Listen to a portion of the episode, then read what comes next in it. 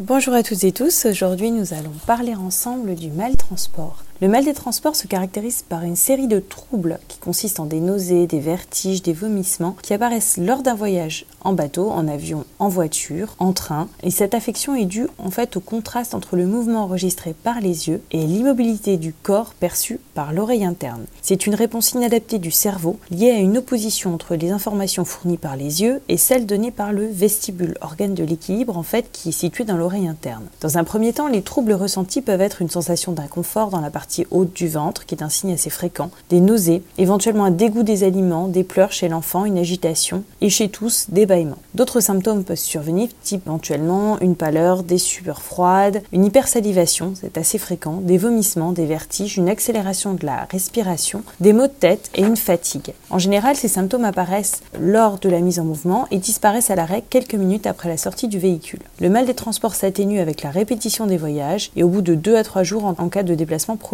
Donc que faire pour éviter d'avoir mal au ventre en voiture, mal au cœur en voiture, en car, en train, en avion ou en bateau? Alors déjà, il faut manger légèrement, mais surtout ne pas partir à jeun parce que la faim peut majorer les symptômes du mal des transports. Lors du déplacement, poser son regard sur l'horizon à l'extérieur du véhicule, si c'est possible, en avion évidemment c'est compliqué, et maintenir sa tête fixe pour limiter la sensation de mouvement, avec un petit coussin ou un appui-tête s'il y en a un. Se relaxer en respirant calmement et profondément, écouter de la musique, essayer de détourner son attention. Et ne pas fumer dans le véhicule, bien entendu, créer une bonne circulation de l'air à l'intérieur du véhicule pour éviter d'avoir trop chaud. Surtout, éviter de lire ou de jouer à des jeux sur des écrans, ce qui favorise le mal des transports. Éviter de fumer, de boire de l'alcool, de manger des aliments gras ou épicés, ou de prendre un repas abondant avant ou pendant le trajet. Il faut aussi, pour les petits-enfants, penser à régler la hauteur du siège de sorte qu'ils puissent regarder à l'extérieur. Optez aussi, donc en voiture par exemple, pour une place où la sensation de mouvement est moindre, donc pour les adultes, il est conseillé de s'asseoir à l'avant, voire de conduire. En train, de se placer dans le sens de la marche côté fenêtre. En avion, de réserver un siège au milieu de l'appareil, au niveau des ailes, car les mouvements y sont moindres. Et pensez aussi à diriger la ventilation sur votre visage. En car, idéalement s'installer à l'avant du véhicule.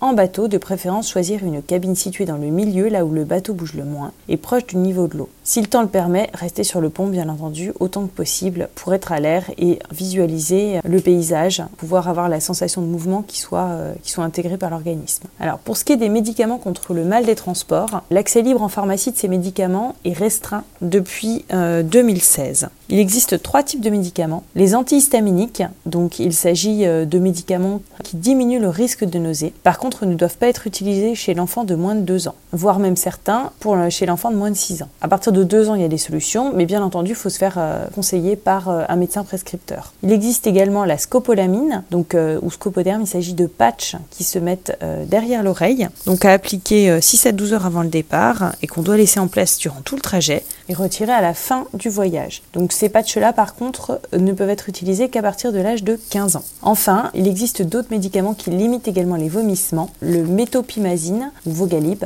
Par contre, celui-ci se trouve en accès libre en pharmacie. Voilà, donc j'espère que vous en aurez appris plus pour le mal des transports et que vous serez parés pour vos transports estivaux. Bonne journée à toutes et tous.